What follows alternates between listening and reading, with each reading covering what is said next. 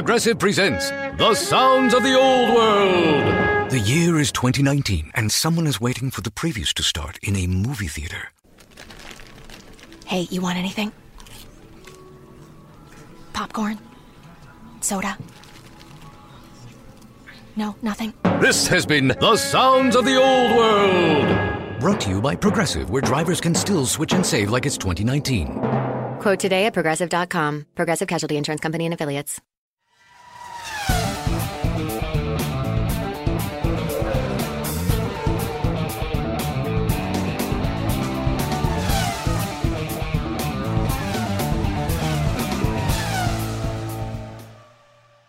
Hey guys, welcome to this week's episode of the Inside Line Formula One podcast.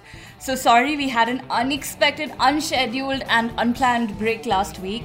And uh, Kunal, it's all your fault. Tell them what happened. That's very good teamwork, but the double header in Sochi and Suzuka actually sucked my energy out. And before I knew it, the week was just gone, you know, like that. And that's how I also actually feel about the 2018 Formula One season. It just like started two weeks back, and by now we are almost about to end it. But I completely take the blame. And however, thanks for checking in on us via Twitter, Rajesh, and also thank you for your feedback.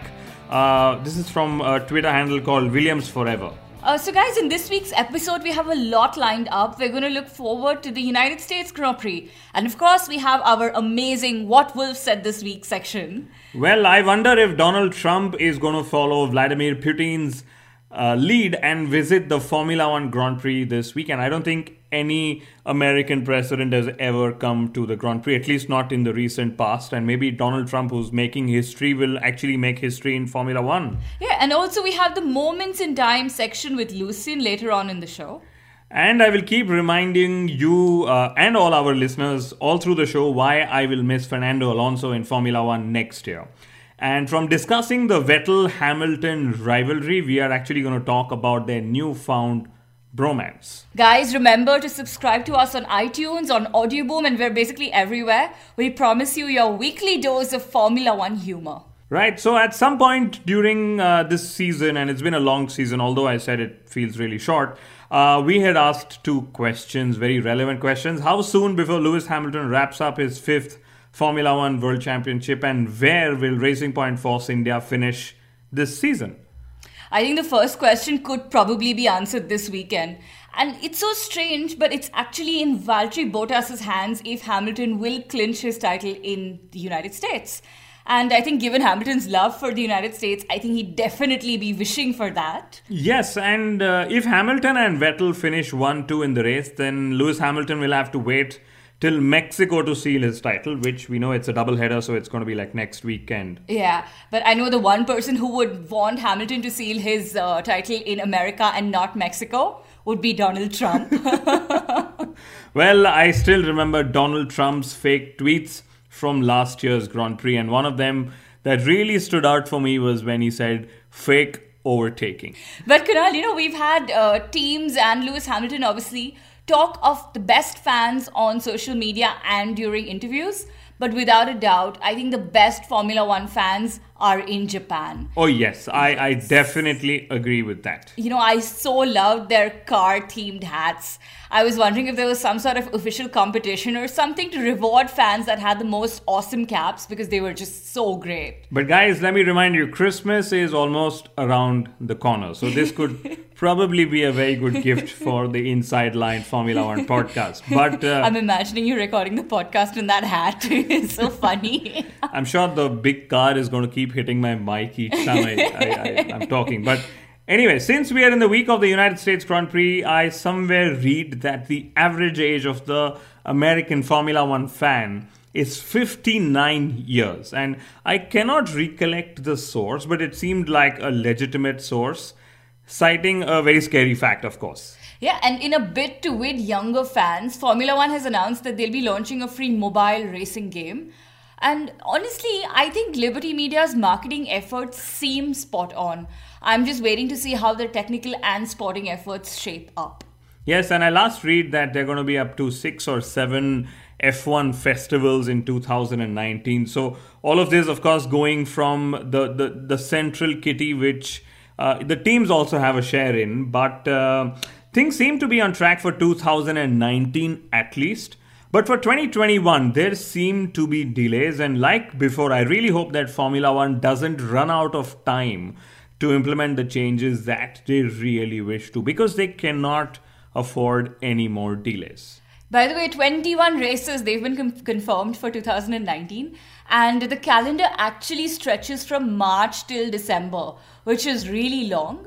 Uh, Kunal, I was a bit disappointed that there were no triple headers, but luckily we have lots of double headers to keep us going. Mind you, the triple header is also a reason for me to not record the podcast at times. I'm glad they, they, they kind of avoided that happening next season. But the Inside Line F1 podcast will be entertaining you from January till December we actually do not have an off season. So we love what we do and we are committed to presenting you guys with good or great content. Or, yeah, I mean, I'm bragging. But anyway, for 2019, the Formula One cars will feature lights on the rear wing end plates. And this is in addition to the rear light that cars uh, anyway have. And uh, this rear and plate lights is. Uh, to improve visibility in wet weather conditions. And I'm wondering if this addition is also to make cars look much better because they do. I'm also glad that they're not going to be used as, you know, turn indicators as we would in regular road cars. because I'm imagining Max Verstappen indicating that he's turning left and then actually goes right, you know, when he's having his favorite uh, Verstappen moves while defending positions. well, I think Jacques Villeneuve will be pleased because if I remember correctly, he wanted brake lights at some point, and this is, of course, a few seasons old, but if I also remember correctly, uh, these lights are not going to be brake lights, which is a good thing. They're just an extension of the existing lights we have on the cars. But what, even more importantly, Jacques Villeneuve said was, Uh, and he says a lot of things. He said is that Vettel should write a book on how to lose. I honestly think Jacques Villeneuve is just going out there saying all these outrageous things because he wants his own section on our podcast. but I also think that he could write a book on how to stay relevant by making irrelevant statements in this world of Formula One. Ouch. and then just when we thought that Ferrari might have actually given up on Vettel's ability to deliver them the title, uh, Maurizio Arrivabene has made a statement again where he's compared uh, Sebastian Vettel to Michael Schumacher and how they're alike and whatnot. And this is when there are fresh rumors coming in that uh, you know Vettel doesn't deliver the 2019 uh, world title, then he's going to have to leave Ferrari or something like that. But honestly, I think Ferrari need to stop dreaming and start living because while they're dreaming about Vettel doing what Schumacher did, Lewis Hamilton's doing exactly that at Mercedes. And, uh, you know, frankly, don't get me wrong on this whole Vettel thing. He's got the talent. Ferrari have the car, but they need to figure how to deliver together because they've actually failed two successive seasons in a row. I seriously think that Michael Schumacher's 91 race win record is under threat. Well, early days, but you have a point. And uh, frankly, if you were to take uh, Hamilton's average number of wins per season, he is literally like just two seasons away from equaling that record. Yeah, and he's not done yet for this season because he's going to add to his tally of nine wins before 2018 ends, for sure. And, uh, you know, similarly in MotoGP, so Valentino Rossi said that his records are under threat from Marc Marquez. And Kunal, I would have never imagined that these kind of records would be broken and broken this early. Yes, I mean, I grew up to watching Valentino Rossi and Michael Schumacher race, and I know Rossi is still racing. And it is frankly strange to see their records fall. And like you said, uh, this is early, but it all depends honestly on Mercedes' form over the next few years. And of course, Lewis Hamilton's uh, motivation as well, because somebody broke the news that if Hamilton wins his fifth title in 2018, which he, we know he is going to, he might just end up retiring as well. So, various things that we keep hearing about, all these rumors. In this whole Hamilton Vettel battle, I'm quite appreciative of Lewis Hamilton's defense of Vettel. And obviously, I don't mean on track, I mean when he appealed to the media and he told them to respect Vettel and all of that. Very interesting. Well, you know, I was honestly disappointed, and, and when I say disappointed, as in it's great to see all the respect, etc., between two really valiant drivers. Uh, but I want to see boxing style rivalry. You know, this bromance is too brotherly for my liking. I mean, my mind goes back to the MMA fight that you know we saw a couple of weeks ago, and I don't mean that you know we we literally see drivers throwing punches at each other, but somewhat having that bit of rivalry would make sense. And uh, Lewis Hamilton, he also said that he wants softer tires in Formula One, but what got me thinking the most about Hamilton's various statements was that when he said that uh, winning the Formula One title early in the season gains him back some life. And this is philosophy at its best. Yeah, I don't think any of us can imagine the kind of pressures that these drivers go through. And obviously, this goes on for months. And I agree with Hamilton. You know, Mercedes have literally won the psychological battle this year against Ferrari and Vettel, and that goes without a doubt. And the other thing that got me thinking was when Flavio Briatore and uh, Nico Rosberg said about uh, Vettel's attitude in the you know title battle this season.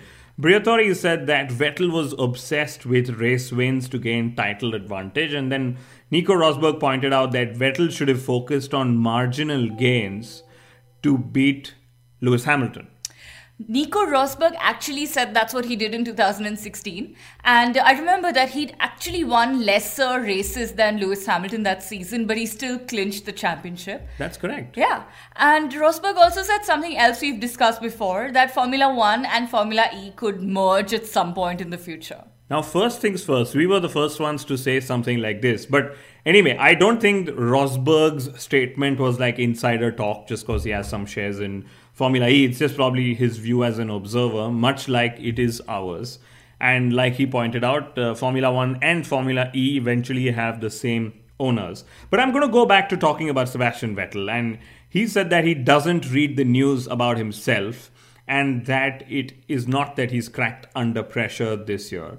And he actually said that when he is down and out, he remembers the joy that racing a Formula One car brings him. And yet again, you know, this is Vettel's philosophical side. And I wonder what, but both our title protagonists have suddenly become so philosophical. You know, one at the winning end of his title and the other one at the losing end of his title. yeah, and Vettel was actually also so funny when he was asked on his views about the changes in qualifying. And he says that, yeah, you know, in a few years we'll be discussing about, you know, Q6, Q7, Q8.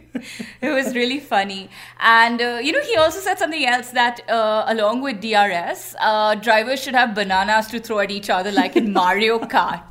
This was I, in Suzuka. I remember that. I literally burst out laughing. And it, it's nice. You know, it's good that drivers are able to make, of, uh, make fun of Formula One these days.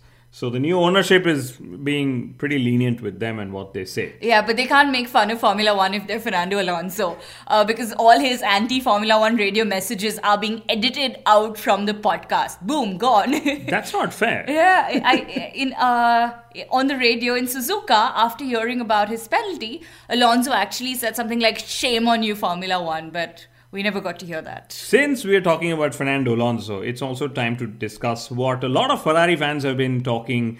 And uh, they said that Fernando Alonso could have won the title for Ferrari in this year's car. In fact, I think I read somewhere that there's an online petition asking Arrivabene to bring Alonso back to Ferrari. So strange, no? Last month it was asking him to keep Kimi Raikkonen, another online petition which I signed.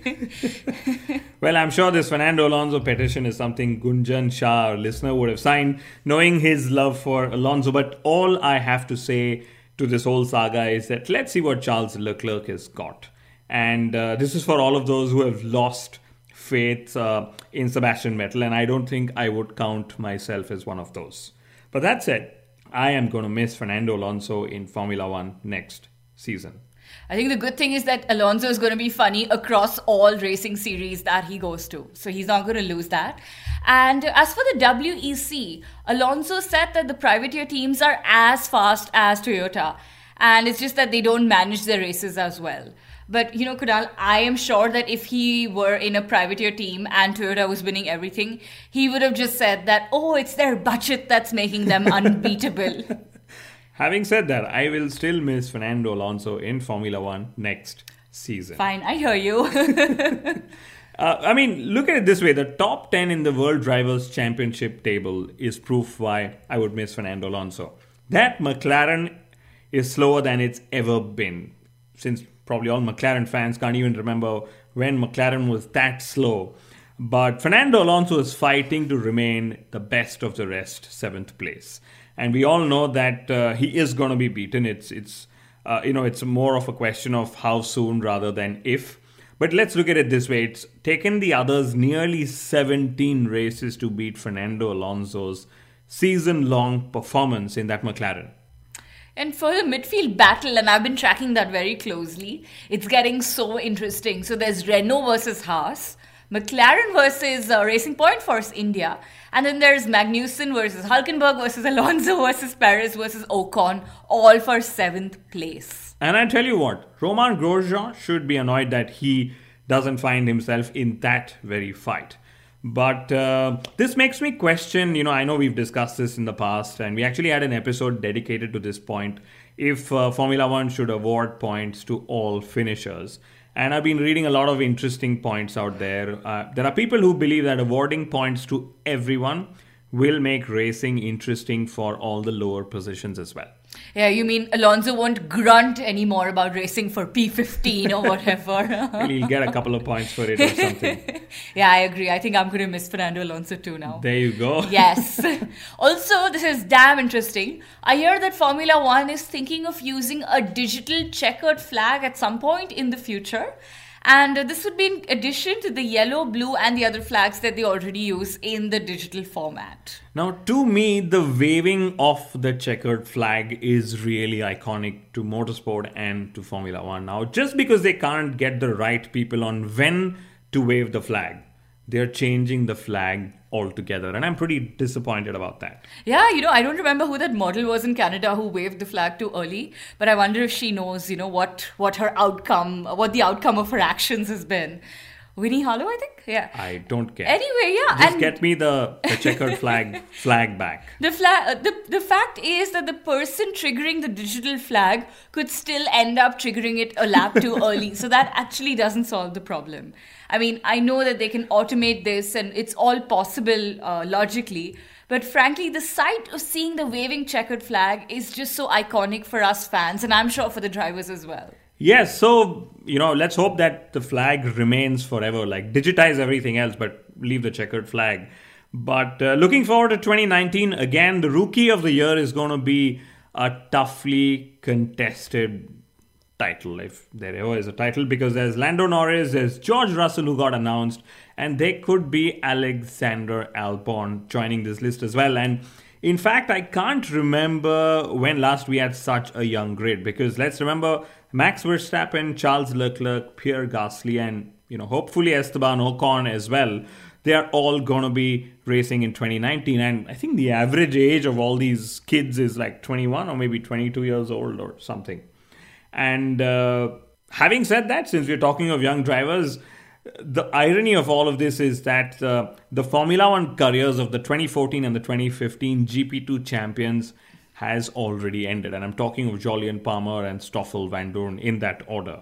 I find it ironic, Kunal, that the Formula One fan is older than ever, but the grid is younger than ever. You know, it's so uh, opposite, really. But for all of the Lance Stroll hate, or the Stroll hate, you know, in general, uh, I think it was actually Stroll and uh, Daniel Ricciardo who have triggered these amazing changes in the driver lineups for next year. So credit where it's due, I guess. Yes, thank you. That's an interesting insight, or rather, interesting observation.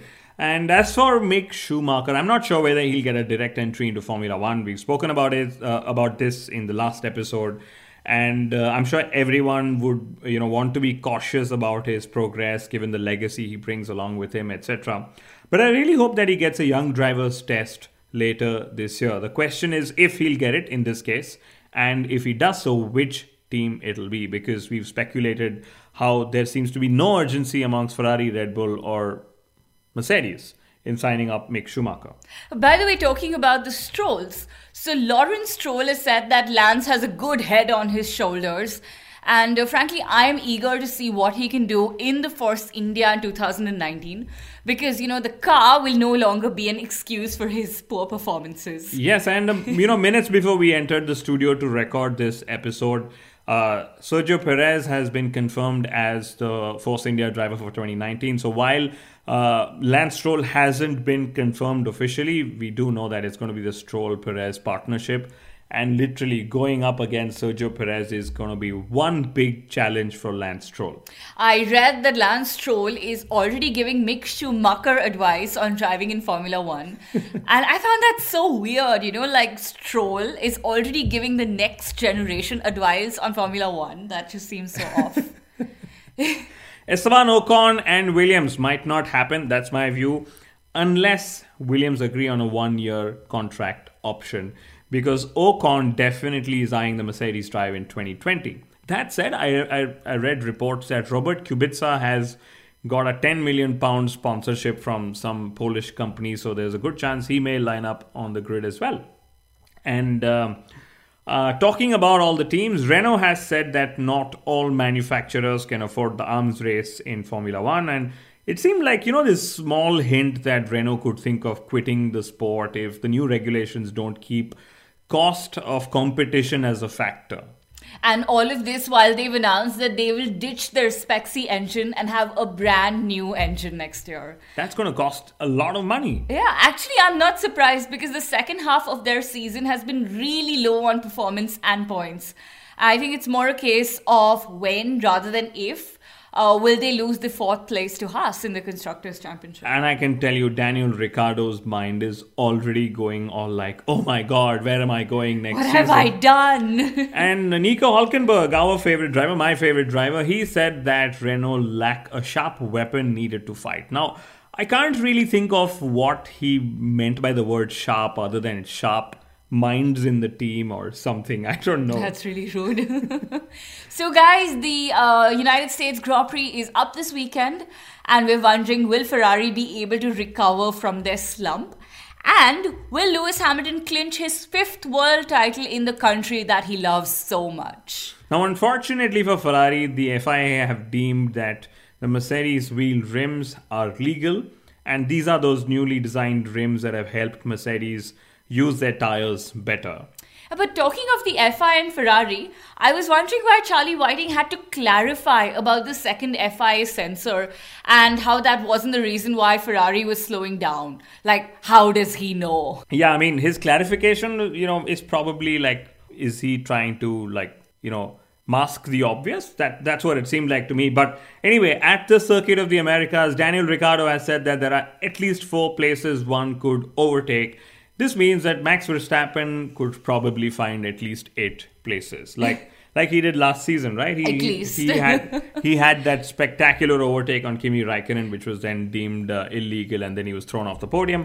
But by the way, there is actually a curb that COTA has installed at that very corner, so nobody can pull off a Verstappen out there. And COTA have actually called that curb the Verstopper like i love how the circuits are getting in on this whole social media caption craze as well. Very cool. By the way verstappen was disallowed by red bull racing from testing a MotoGP bike I mean, Verstappen is dangerous and bang happy on four wheels. So I can't imagine how he would have been on two wheels. So I kind of get why Red Bull Racing did that. Yes. And uh, okay, now it's time. I want to hear Mithila's favorite What Wolff said this week's section. Okay, yay. So Wolff said that the 2019 Aero rules could shake up the order and give another team an early advantage.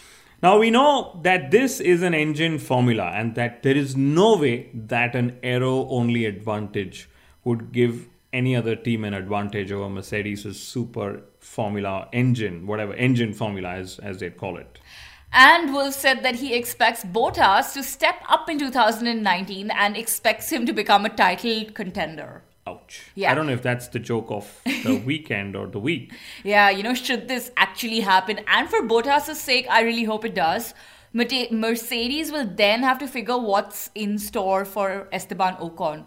Because right now, Ocon is dreaming of racing the Silver Arrows into 2020, you know? Yeah, but I, I honestly find it a little funny that Ocon could go from no seat in 2019 to a seat in the Mercedes in 2020. At the moment, it seems too good to be true for me at least. Fingers crossed. And uh, finally, Wolff said that he wouldn't interfere in strategy calls, and uh, I really wonder if Wolff makes any of those calls himself, honestly. well, I'm sure he just instructs the engineers and they run the race. And somehow Wolff's PR has been such that we all are made to believe that he actually does much more at Mercedes than he actually probably does at Mercedes. But anyway, so here's now a quick listen to Lucian's Moments in Time section. Welcome to Moments in Time on the Inside Line with Lucian Byfield. Today we discuss the US Grand Prix. The US Grand Prix is about one man, Lewis Hamilton. That's it for Moments in Time on the Inside Line with Lucian Byfield. Bye for now. but Hamilton has won five of the last six on this COTA track, and Sebastian Vettel won. Given the form of these two drivers, I might as well stop right there given the inevitability of the result. The United States has a checkered history with hosting a Formula One Grand Prix. At times, there have been no races in the United States in Formula One, with multiple years missing from the history books. Yet, at times, there have been two races a year. And in 1982, believe it or not, the United States of America hosted three races at different tracks. They were United States Grand Prix West at Long Beach, the Detroit Grand Prix and Caesars Palace Grand Prix in Las Vegas. From car parks made into temporary circuits to horrible concrete jungles, right up to the magnificent COTA permanent Grand Prix facility, the US of A has really done it all and seen it all. Oh, and the Indy 500 has also played its part, granting Formula One points in the 50s and up until 1960, though not technically a Grand Prix. Ayrton Senna was marvellous in Detroit, winning for both Lotus and McLaren, and he was mega in Phoenix too. But Prost snatched one lucky win on a bad day for Senna in 89. Mika Hakkinen got his final Grand Prix victory at Indianapolis in 2001, but it was his engine blow up in 2000 that contributed largely to his dismal end to a fantastic title fight.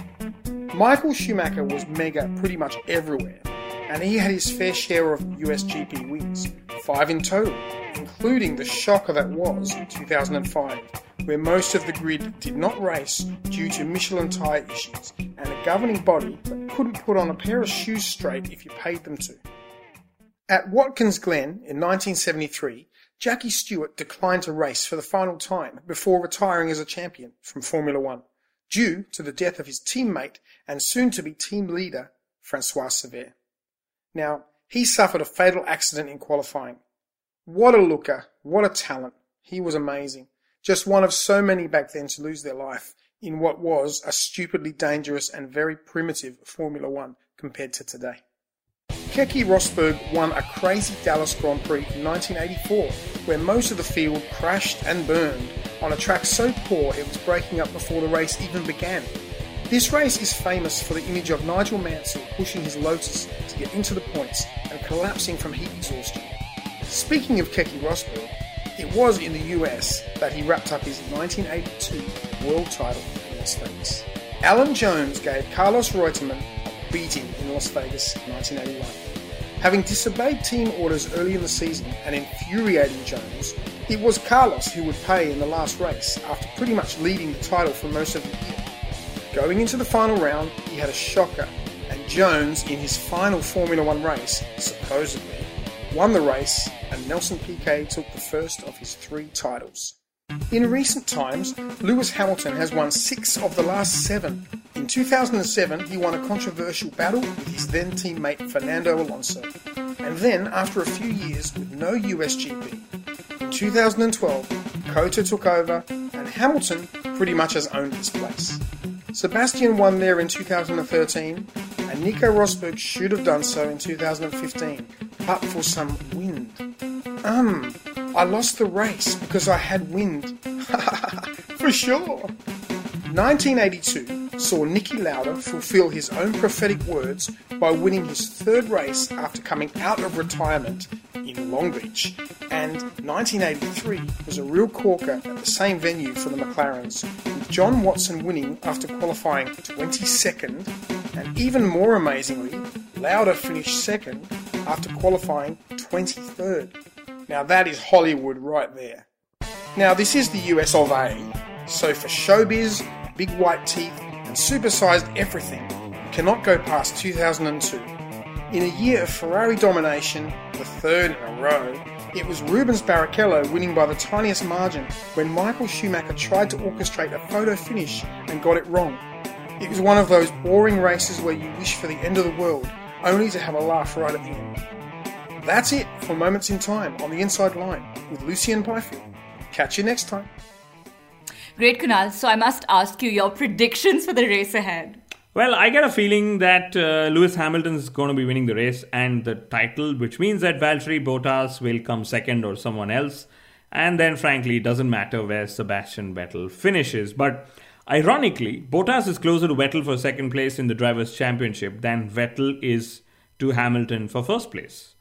But uh, what's your pick for the weekend? Yeah, I think it's going to be a Lewis Hamilton win, followed by Vettel and then everyone else. Basically, I have a feeling that Ferrari will delay that title loss by at least one more weekend. So I'm picking Mexico over United States, basically. yeah, the Formula One and MotoGP titles could be decided this weekend. So let's actually see if they end up being decided.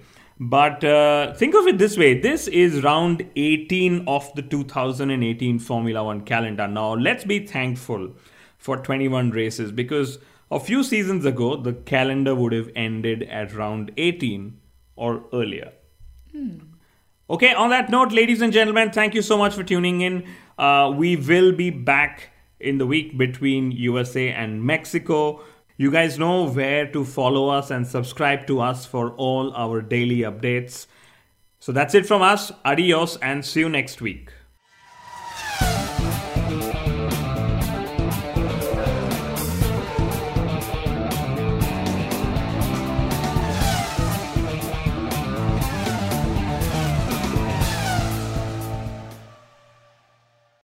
In your attic, fully covered means fully insulated. If you can see your rafters, you're losing heat and money. But with the Home Depot, it's easy to add blow in insulation yourself in just a few hours, and you'll save up to 15% on heating and cooling costs for years to come.